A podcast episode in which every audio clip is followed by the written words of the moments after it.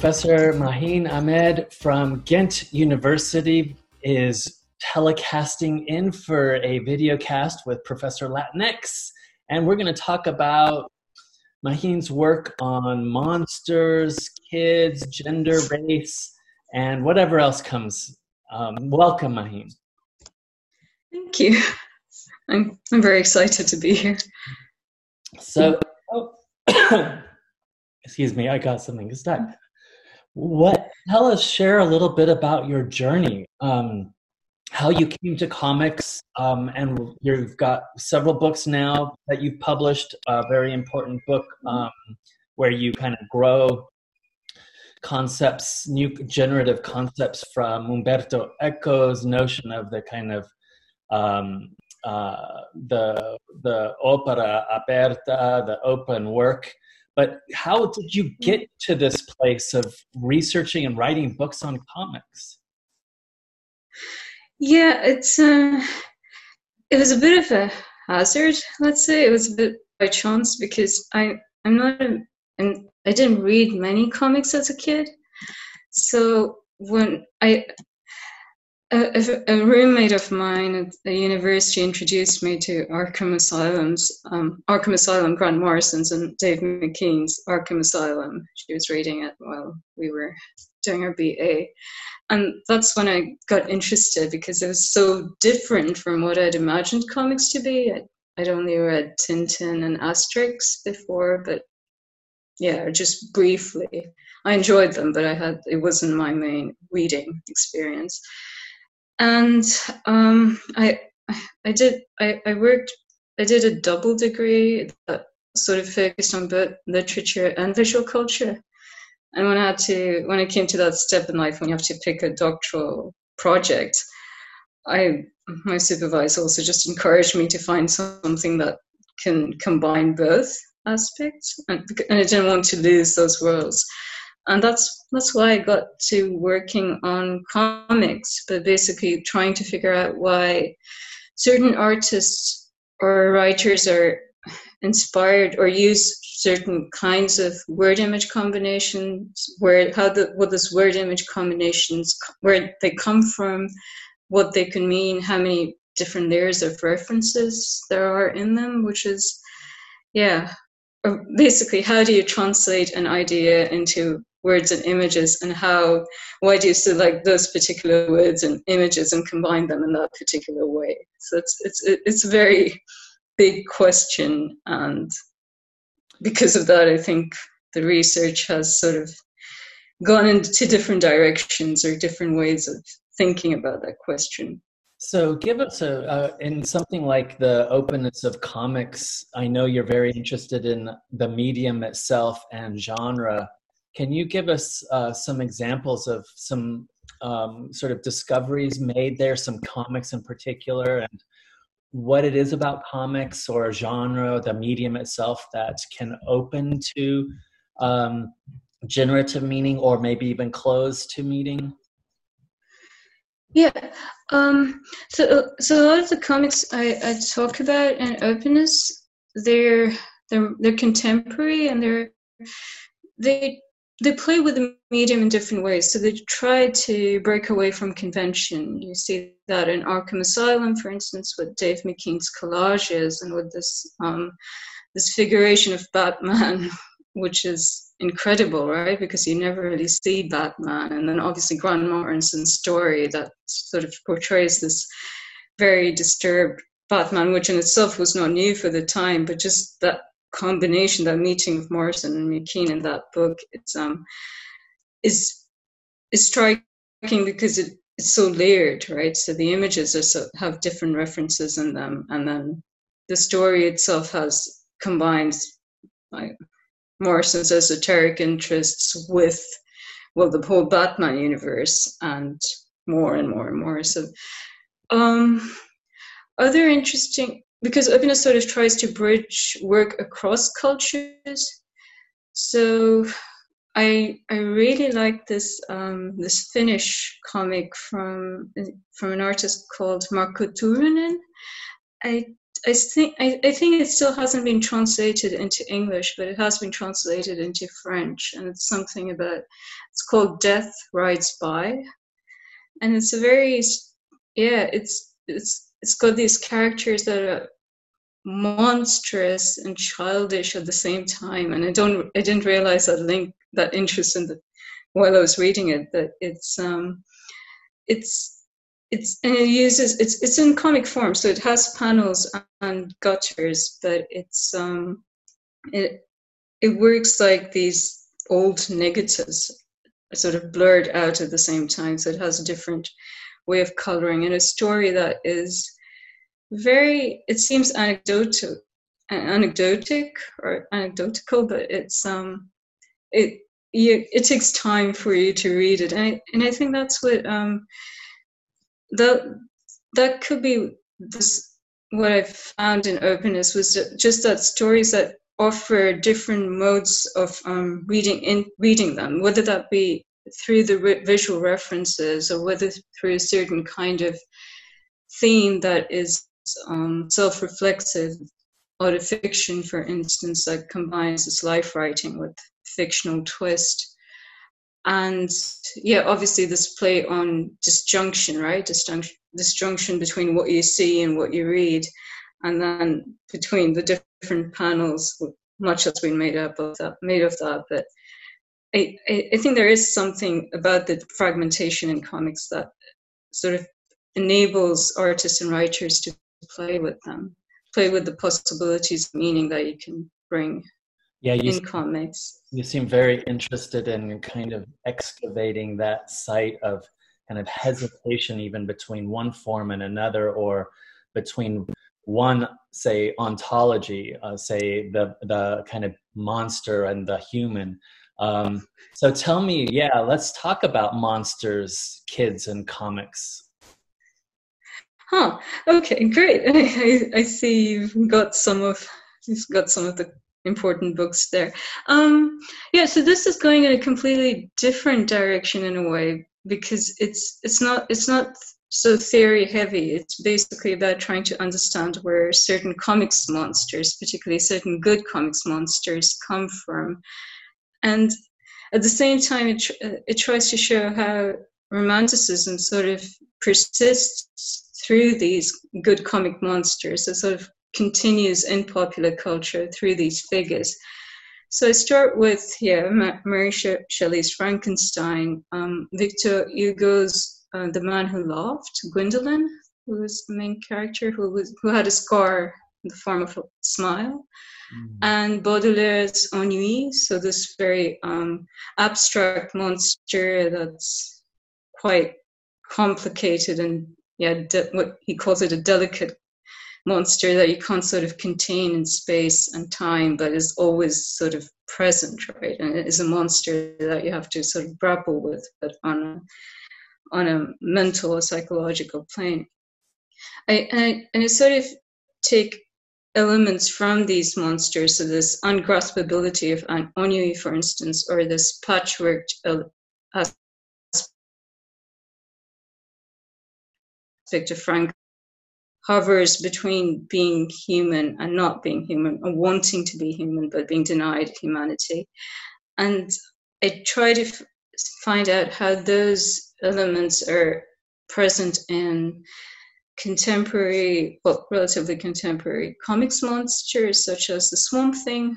I focus on Alan Moore's run of the Swamp, Thing, and I look at Hellboy, and I look at this tetralogy by Enki Bilal, a French comics artist writer who um, yeah who also works with a very um, elusive monster sort of literally uh, you can't it doesn't have a form or it keeps on changing form and i look at Jim, james o'barr's the crow and for the conclusion i do I, I talk about my favorite thing is monster because of it sort of captures a this comics fascination for monsters, but also how comics themselves in, talk about their own history in a way and sort of refigure it. And part of the book is also about tracing the visualization of monsters from rom- romanticism until today. So I also look at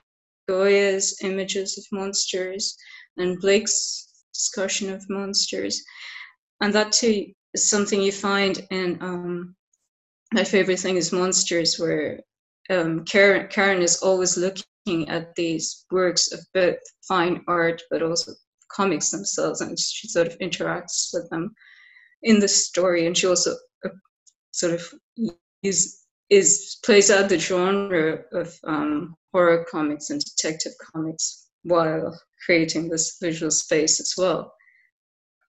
Right. Yeah. So, very. my favorite thing uh, is monsters is um, a kind of education of the senses in and through art, but art coming from everywhere, right? Yeah. That that's what I love about it. How she, she sort of just combines visual impulses from mm-hmm. well, yeah, left, right, and center, and and it works, right? Because everything sort of is relevant in its space and if it its context what do you do? How what do you how do you read hellboy? Um you know i you know uh both as a kind of yeah tell me how do you read hellboy according to your kind of approach and concepts? So there's um there I look at hellboy from the lens of a nostalgia for these long forgotten worlds because um, as Bukatman said, Hellboy is a very it's a very bookish comic, right? Because it's always about other fairy tales, transposing other fairy tales, myths, legends, whatever, into this um, comics world. So one aspect is um, the nostalgic one because Hellboy's world, he, towards the end, Hellboy is always trying to save a world that's disappearing. We have that sense even in the beginning, right? It's this paranormal space that is increasingly limited, and you have these paranormal creatures sort of struggling to maintain their space, and that's why they sort of entrench into the human space. But there's also um, the the element of the quest. So the romantic hero, um, as theorized in literature, is always on this quest to get somewhere to or a quest for that should ideally culminate in um, in a wholesome, holistic, better self-understanding of their space, place in the world, right? And Hellboy's Hellboy's quest is about that, about understanding himself as a monster fighting on the for humans or trying to protect humans and trying to sort of understand where he stands. But um, it's a hopeless quest from the beginning, right? So it's a doomed quest.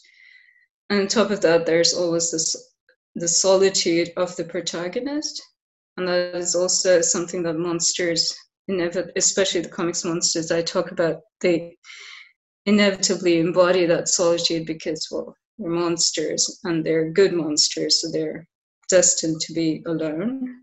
Mm. And yeah.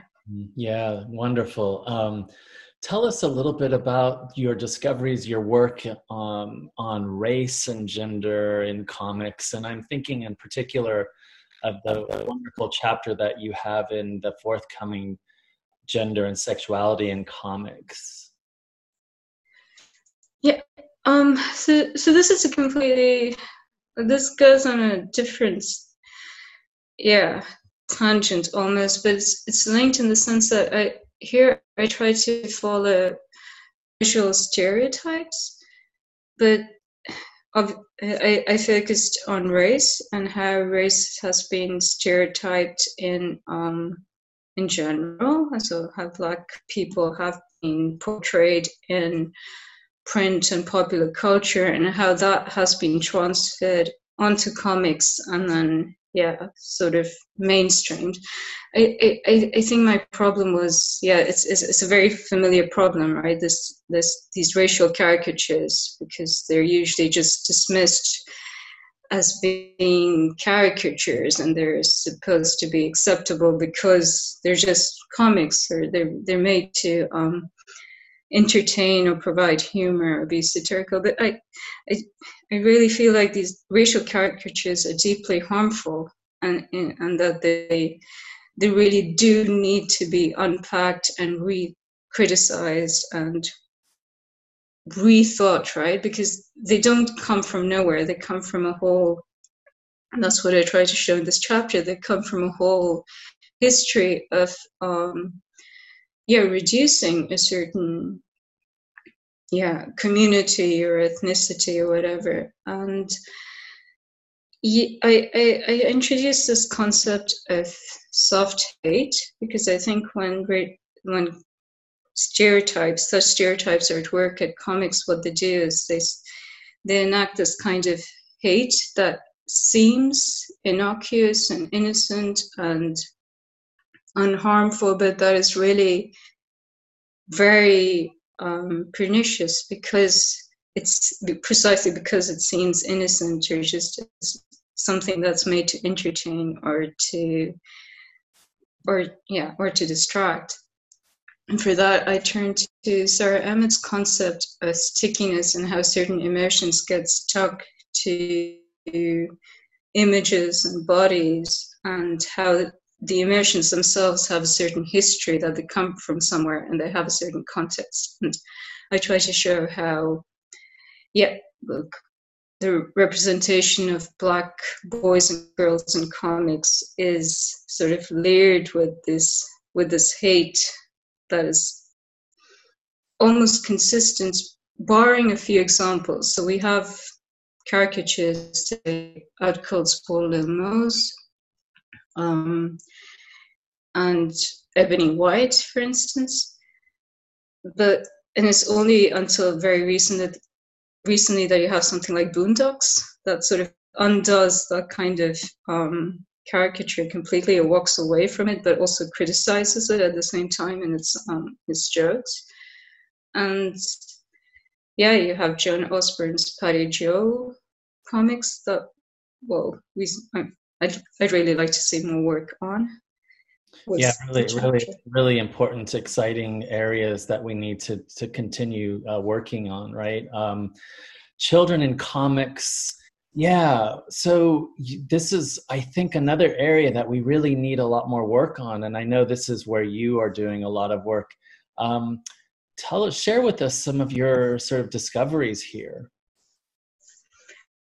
Um, yeah, so this is coming from a project that we'll talk about later. So this this chapter is, as it announces, it's about showing how children in comics somehow are can be positioned between trying to educate while trying to entertain at the same time, and how this kind of um, how how how the, the comics are often a tussle between education and entertainment but and again, I try to go back to the older comics from the late 1900s, say, like The Yellow Kid, and um, a British comic comics magazine that started in the in 1938 called the Beano, and I looked look at a few kids from that as well.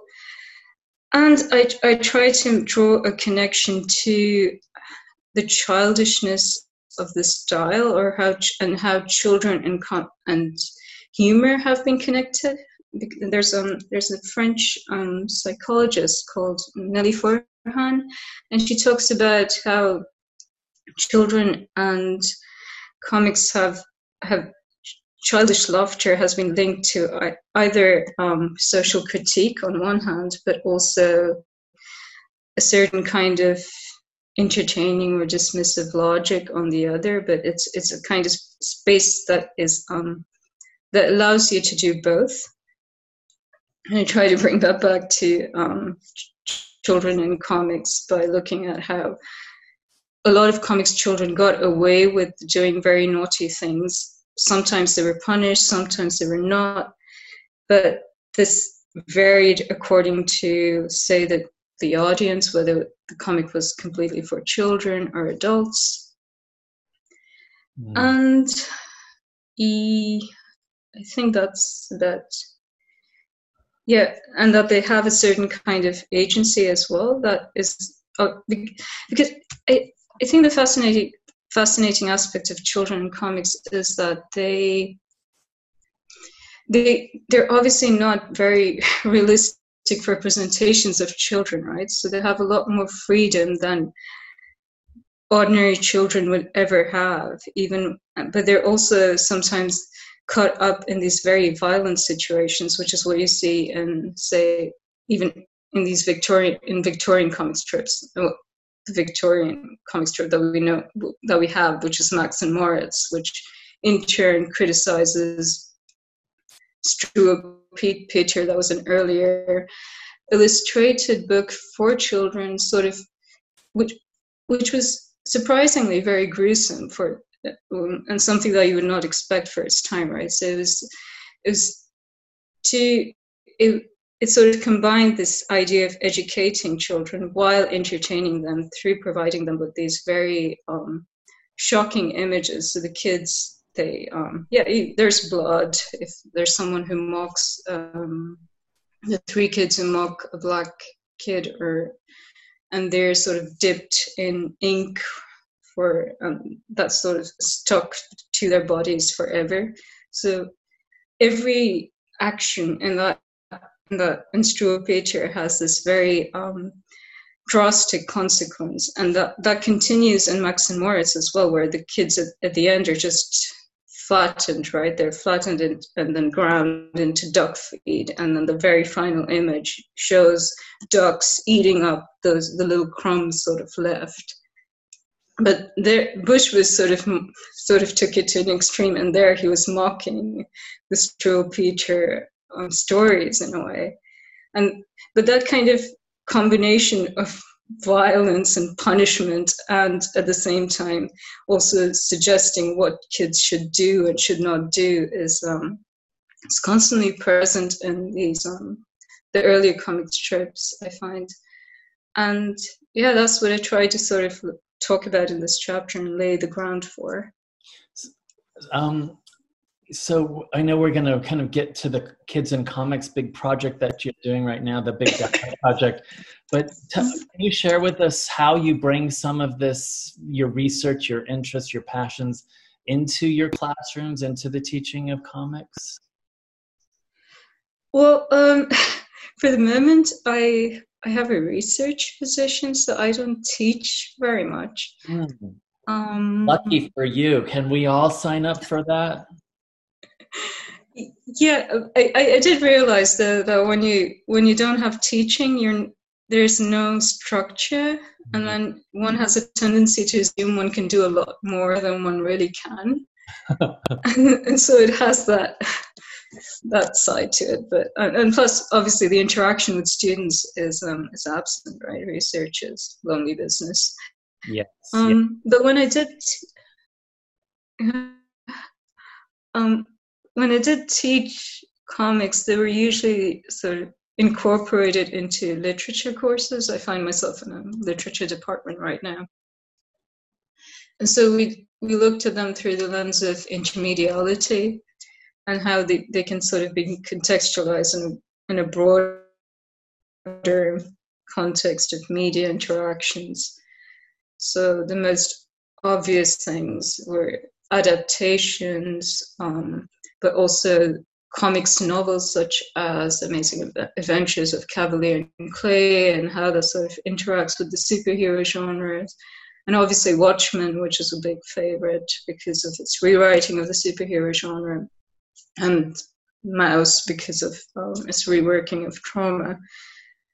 Um, I it matter it matters because I, I, I think the students really appreciated this contemporary element because well this breaking away from what literature is or can be but also trying to understand how diff- all media sort of interact with one another. They're not sort of they're not hermeneutic herm- holes or they're not self-contained. And it's nice to sort of try and figure out how fluid these the boundaries really are between media so it, it was very easy to get students interested and um, but I also found that some of them, because they were literature students, they were quite they're quite hesitant about dealing with images. So it was also nice to try and break that barrier regarding the image and talking about the image.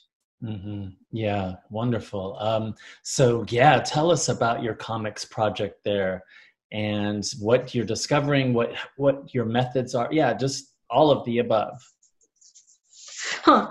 Okay, great. Uh, so this is um, this is a five-year project that involves several researchers. I, I think it will be a total of five people eventually.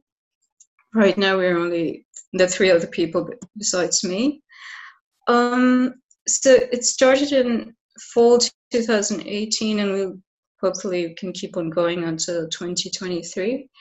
And the idea was to create a kind of intercultural history of comics through looking at children in European comics since um, 1865, which is the year that Max und Moritz was published. And so the tenant was that the child, the figure of the child is a very complex figure anyway, but it's also something that changes a lot through through time and through modernity with all the scientific and technological changes, but also the many um, um, far-reaching events, right? Right, the World Wars, the Cultural Revolution of the 1960s, and so on.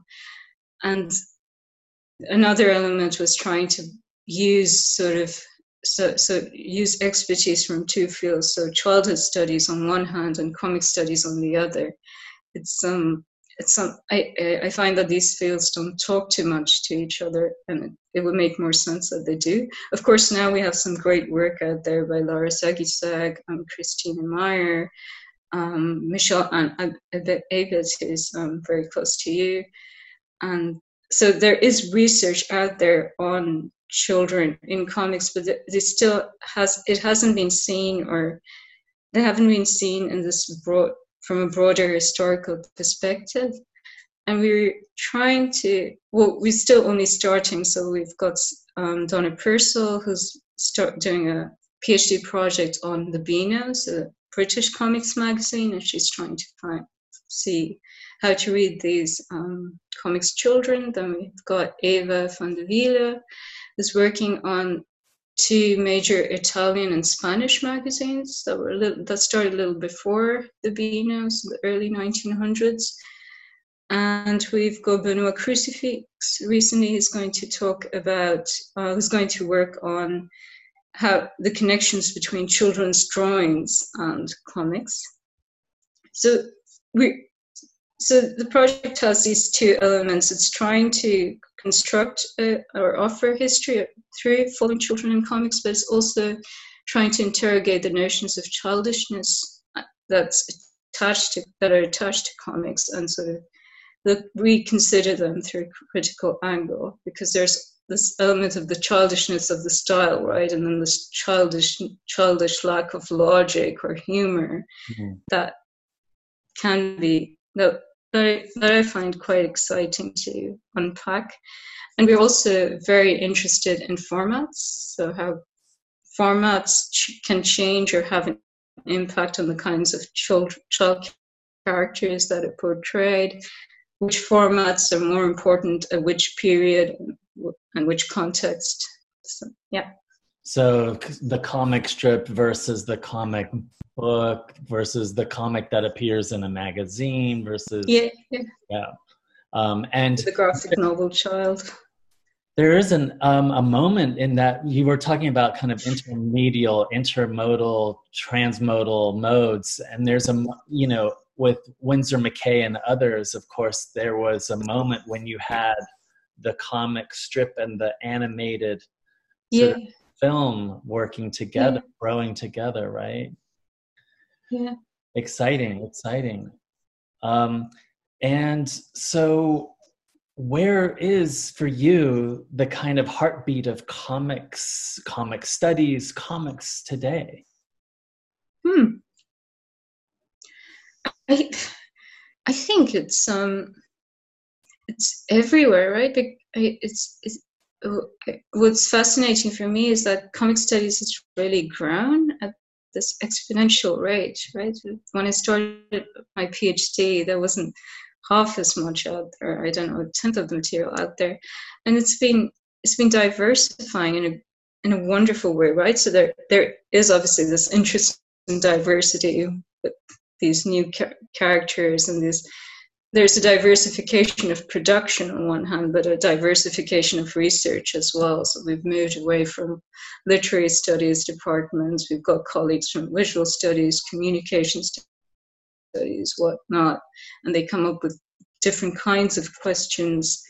And all of that is sort of interacting with each other. So it's it's it's um, it's multidisciplinary, and I think that's part of its um, life force in a way. And comics pr- production is just it's hard to grasp, right? Because you have everything. You can find every these yeah this massive variety of um, mainstream and alternative and artsy and literary comics and I yeah, that's I guess diversity involves yeah. many. Yeah, no, exciting. Um, if I know you are kind of immersed in all sorts of comics, children's comics right now for your big um, comics project, but is there is there a comic that you have on your nightstand or on your kind of in your living room right now that you're just enjoying to enjoy? Huh. I Oops. I actually have my favorite thing is monsters, which yeah, which I'm really enjoying and reading it for the I don't know upteenth time. right, I know. I love that book too. Yeah, absolutely. Um, it's the comic. It, it's the it's the comic that keeps on giving and giving and giving. Right. Yeah. Um, otherwise, I have um, I have a French comic that is wordless. It came out it's, it's, it came out a few years ago. Right now, it's by Pascal Maté, Les. It's um, yeah, it's about the, the, the title is after these um, tadpoles mm. that you also get in the form of um, you have sweets. These I think Haribo makes them as well. So these these tadpole sweets and it's named after that. It's it, it's very it's very distinct, and I well I don't have a copy with me to show you, but I can send you an image later on. It's one of those rare comics that is about that has a child, the, the author, the artist himself, but it's, it's full of just very happy memories. There's nothing there's nothing traumatic in it. It's just very peaceful and yeah it's and it works it, it's yeah we need joy right now lots of joy and peacefulness and happiness right? Yeah. Um, yeah. oh my goodness thank you uh, Maaheen Ahmed from ghent university uh, author of many books and undergoing this um, tremendous comics studies data big data project with children and comics. Thank you. Well thank you. Thanks a lot